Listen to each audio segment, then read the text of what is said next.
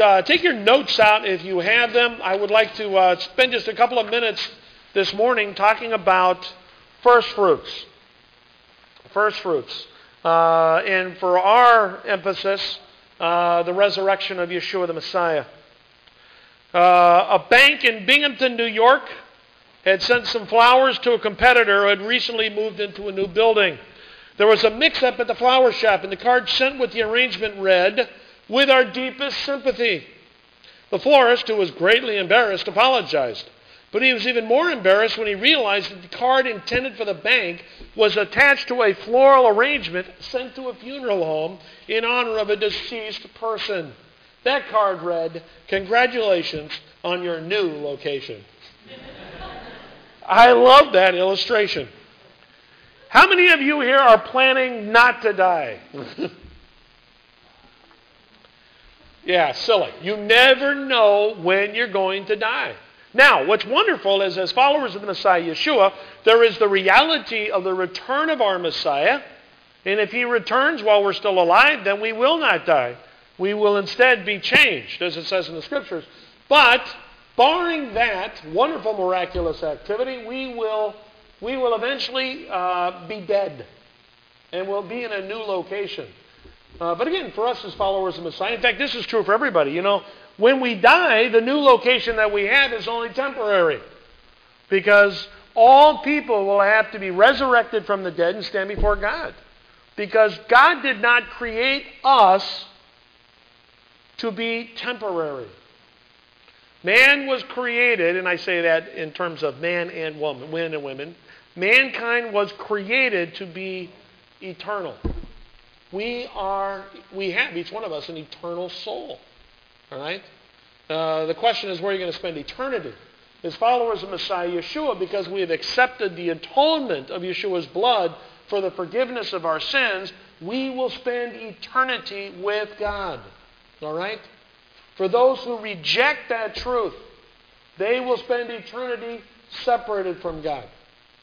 Now, what makes all of this relevant for this discussion this morning is the issue of the resurrection of our Messiah. And when you look back into the Torah, and you look into the, when I, well, the Tanakh, all of the Tanakh, what you find is that very few people ever rose from the dead. Anybody know of any instance up top of your head? Can you think of one or two people who were who rose from the dead? Uh, Elisha raised a boy. He prayed. And, uh, and God healed this boy, ra- actually raised him from the dead. Anyone else? What? What? Isaac. Well, Isaac didn't die.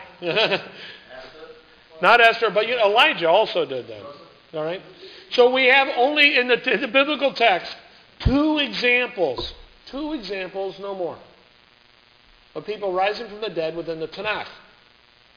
Now, uh, what's interesting also is that in the New Testament text, we see a couple of other individuals rising from the dead too. Can you think of anybody in the New Covenant text? Lazarus rose. The fellow who fell out the window. And then the, the, the, uh, the widow's son from the city of Nain. And the girl, right, Jairus' daughter. Okay. We see in the New Testament a number of these but you know what's interesting is, is that the resurrection of Yeshua, the Messiah, was unique compared to all of them. And uh, we're going to talk about that this morning. All right, so turn with me in your scriptures. Turn with me to Leviticus 23. I first want us to touch on the holiday of, of first fruits. Leviticus chapter 23, verses 9 through 14. Leviticus 23, 9 through 14. Page 136. Page 136.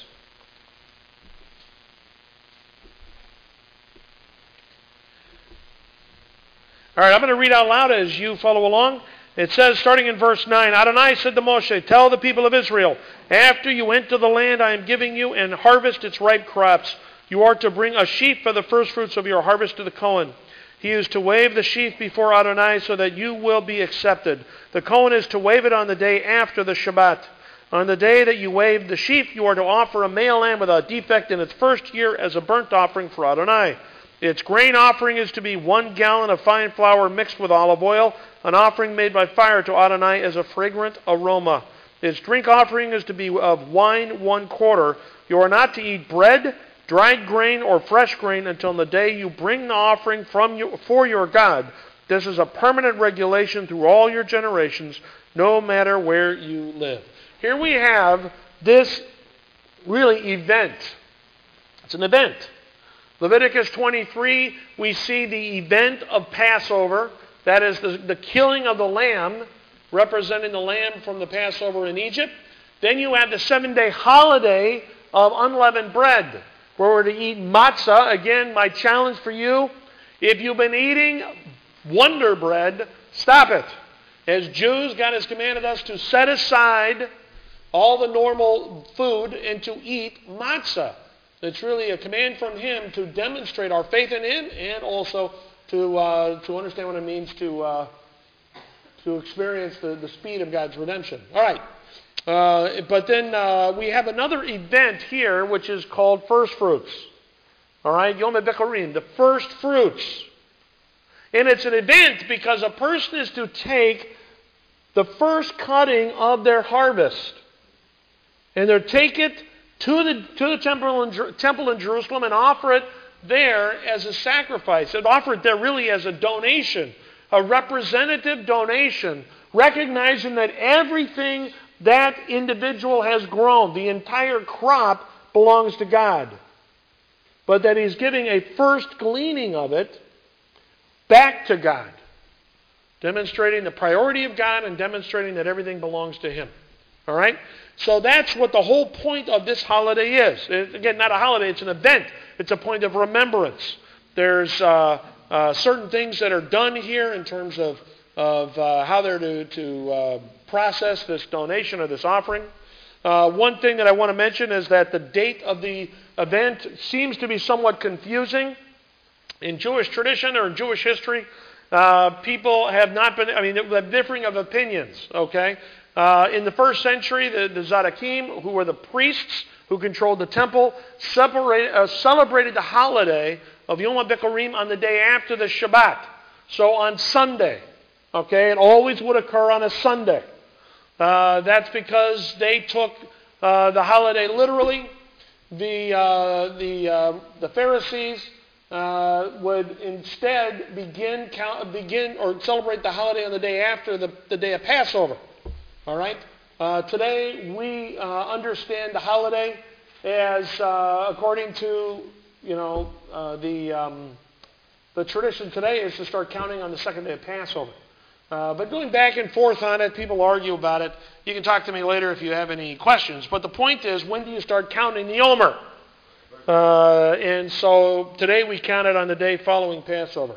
What um, what I want to emphasize quickly from this and then move on into the new covenant is that God expects you to recognize that everything you have belongs to Him and that you need to be willing to offer it all to Him.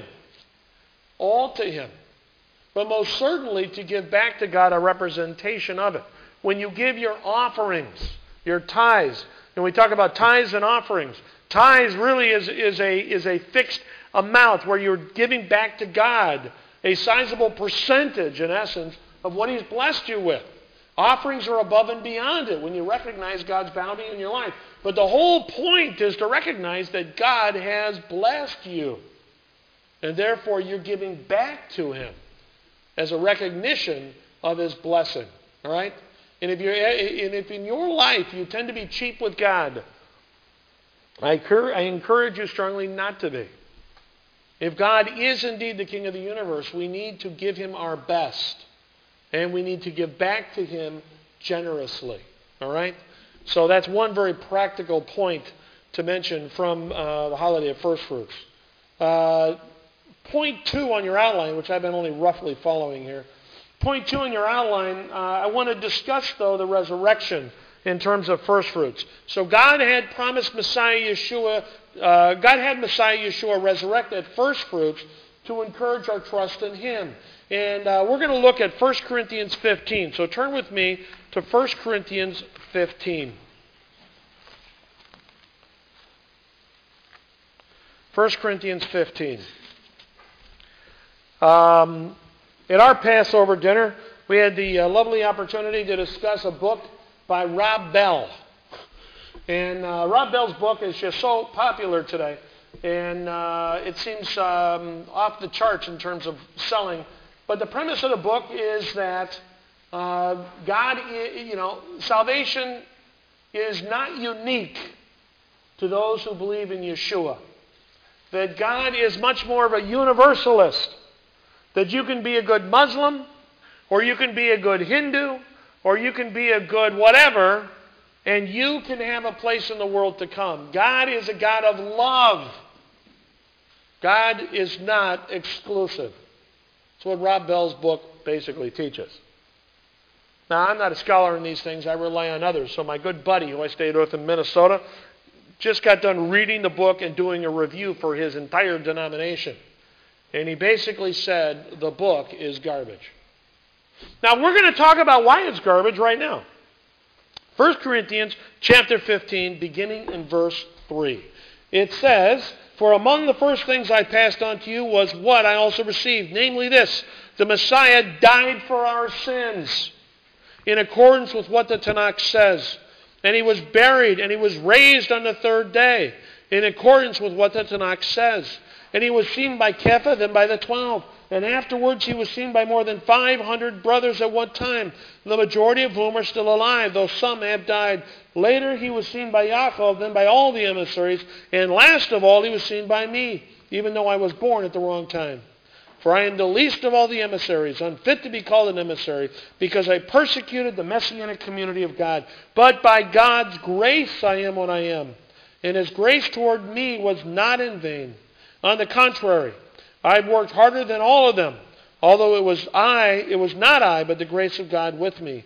Anyway, anyhow, whether I or they, this is what we proclaim, and this is what we you believe.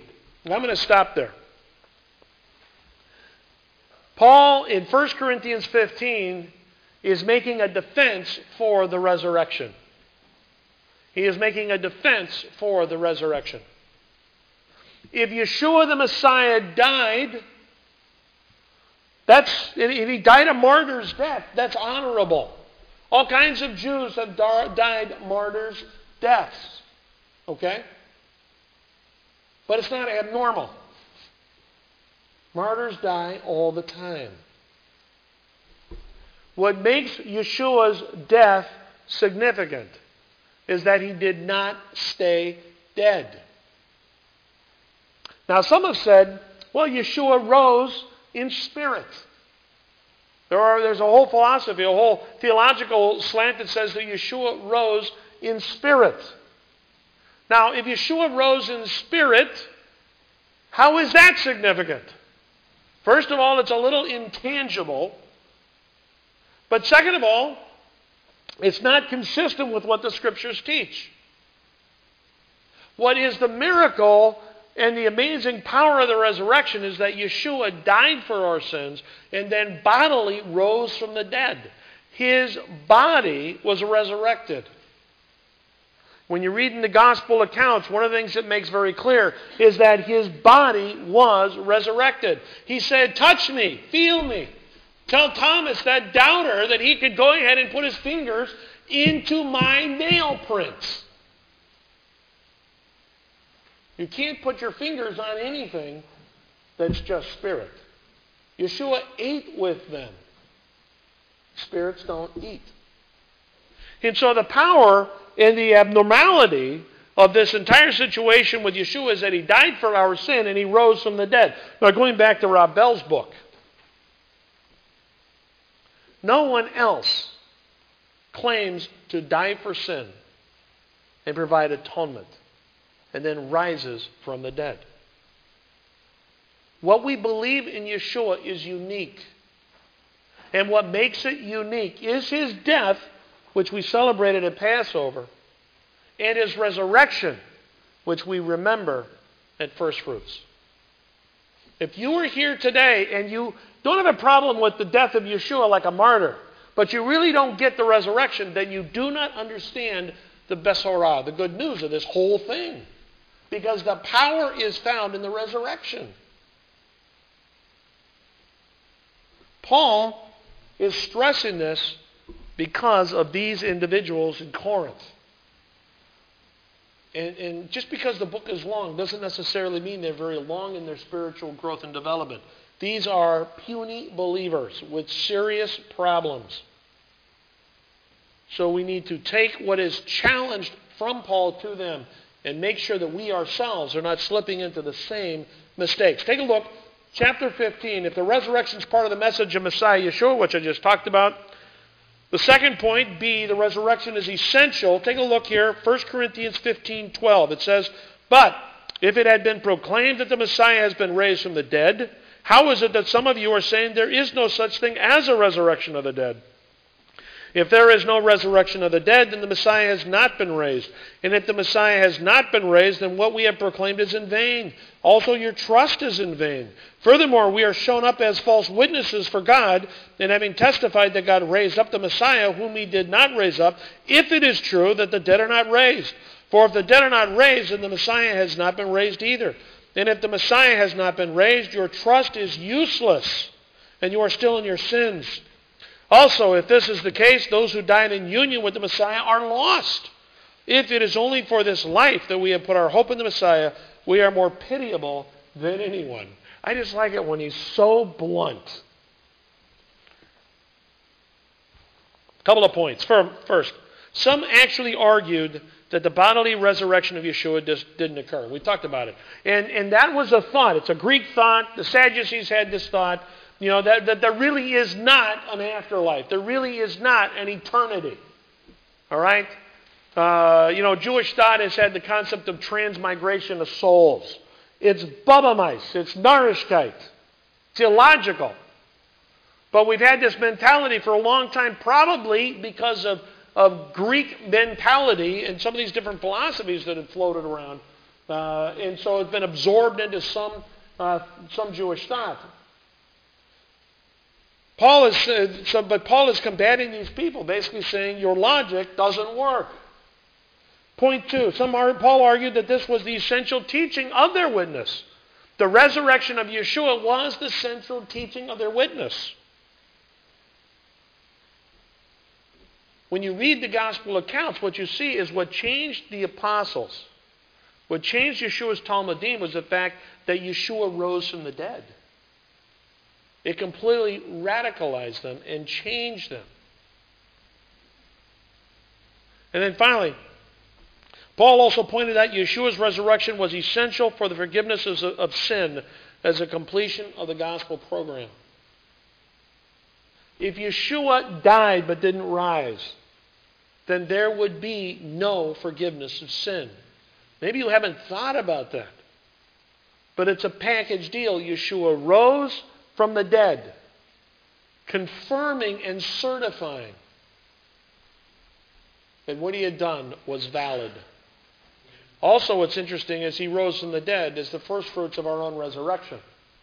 I mean, uh, as followers of Messiah Yeshua, like I said, we're all going to be resurrected either to life or to death, eternal life or eternal death. But because of our faith in Messiah Yeshua, our resurrection toward life is assured. So the resurrection is an essential teaching of the new covenant text and an essential teaching of the Besorah, the good news. I want to read, uh, uh, actually, uh, yeah, let me read this thing real quick. It's by a guy named Kurt DeHaan. I don't know where I got it from, but uh, uh, I thought it was pretty good. Why we believe Yeshua rose from the dead. If Yeshua did not rise from the dead, our faith is a foolish fantasy. However, if the resurrection of Messiah did occur, it confirms his message, his life message, and atoning work. It is the hope, is the basis of our hope of life beyond the grave. Messiah is alive, and the evidence is overwhelming. Here are some of the reasons we can be so sure. First, Yeshua predicted his resurrection. We see that in the Gospels. Two, the Hebrew Scriptures prophesied it, Psalm 16. Three, the temple, the tomb was empty and the grave closed vacant. If those who opposed Messiah wished to silence his disciples, all they had to do was produce a body, but they could not. And what's interesting is the New Testament preserves uh, one effort to try and silence them by saying that the disciples stole away the body. But, uh, but it didn't stick because everybody knew that that was just not accurate. And this is the reason why it didn't stick, many people saw the resurrected Messiah. They looked on his face, touched him, heard his voice, and saw him eat. And claims were made, just as we read in 1 Corinthians 15, in regards to that. You know, it's amazing. People in, in, in 1 Corinthians, Paul is writing, it's probably around 55 55 uh, CE or 55 AD. It's been about 30 years, or sorry, about 20 years since Yeshua rose from the dead. And Paul's saying, You don't believe me? Just call Shlomo. He was there, you know. Just talk to Yitzi. He was there. Go talk to Frank or June or whoever. Just use the names. They were there. They saw him. They're not getting paid off. They're just normal people who saw him. People saw him. Fifth, the lives of Yeshua's disciples were revolutionized. Though they fled and even denied Messiah at the time of his arrest, they later feared no one in their proclamation of the risen Messiah. And they didn't get rich doing this. They all died miserable deaths generally.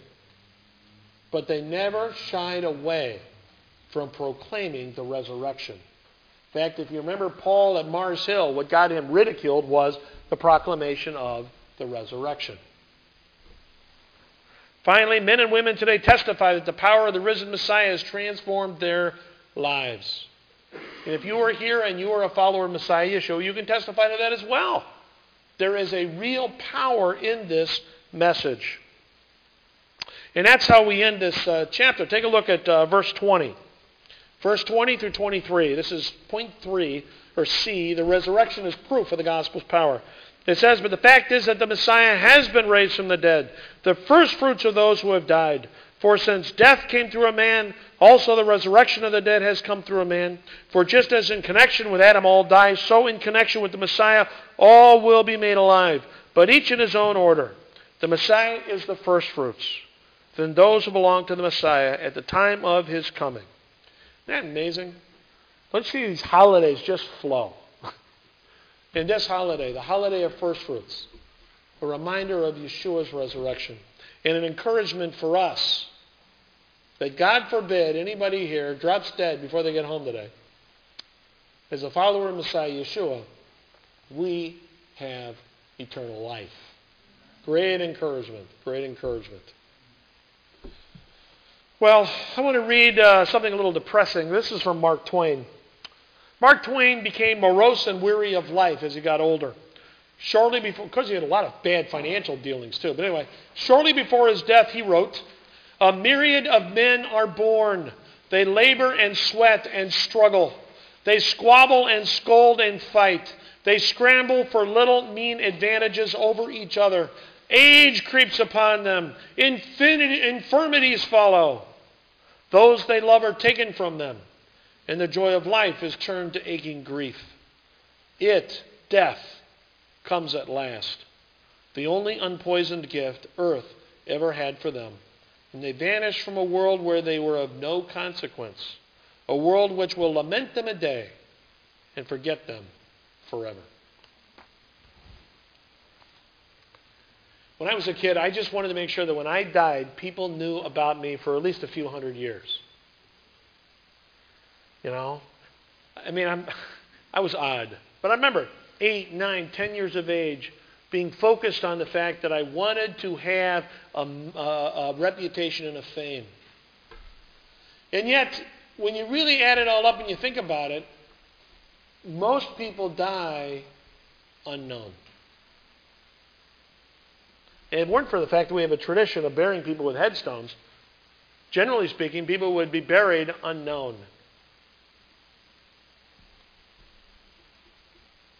The only thing that matters is what we do for God, though.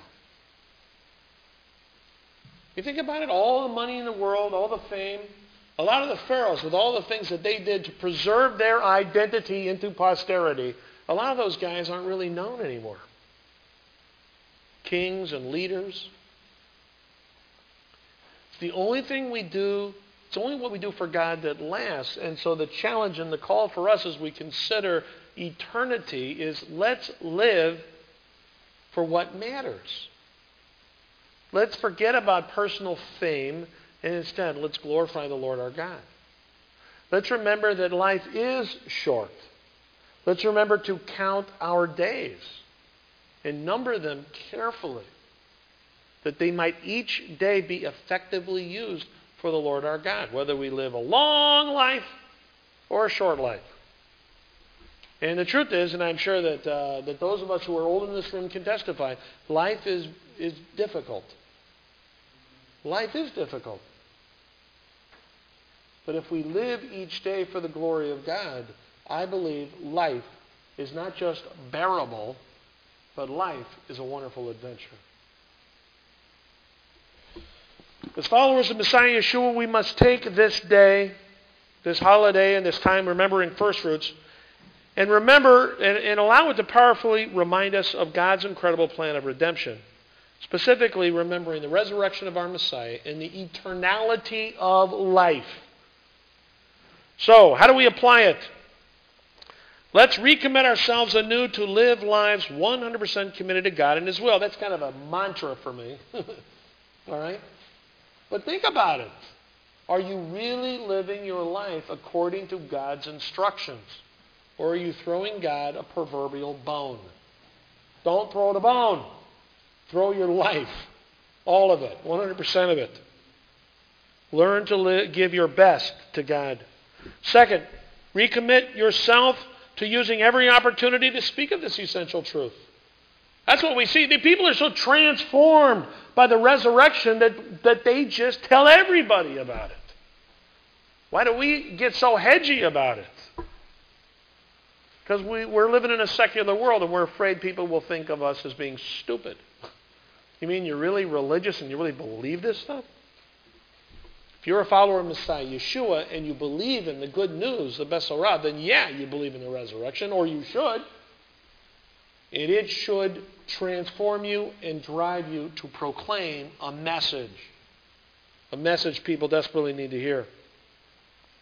And maybe you are here and you, you've heard about Yeshua, you've heard about all this stuff, but you don't really personally believe it. My challenge for you this morning is believe it. Buy into it. It's not just an intellectual thing. The power of God is a very real thing.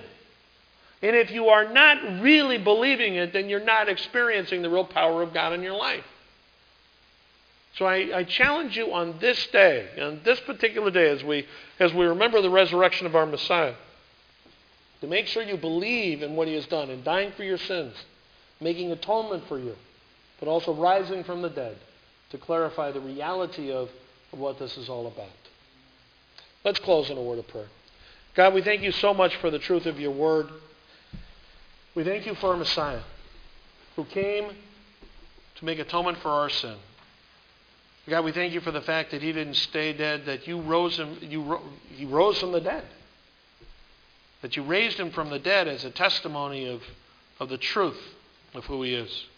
Help us, God, to please live worthy of his death, but help us, God, to please live radical lives because of the resurrection. Help us to desire to live out the power of his resurrection. Again, we just thank you so much for the truth of, of your scriptures and the encouragement of it. And I pray that for each one of us, for each day we have, for every breath we take, that we would be committed, God, to living for you and for your purposes. That our lives would not end miserably as Samuel Clemens' life did, God, as Mark Twain's life did, but that our lives would end in glory, God, glorifying you for all that you have done, and thus living lives of tremendous value and purpose. We pray all this in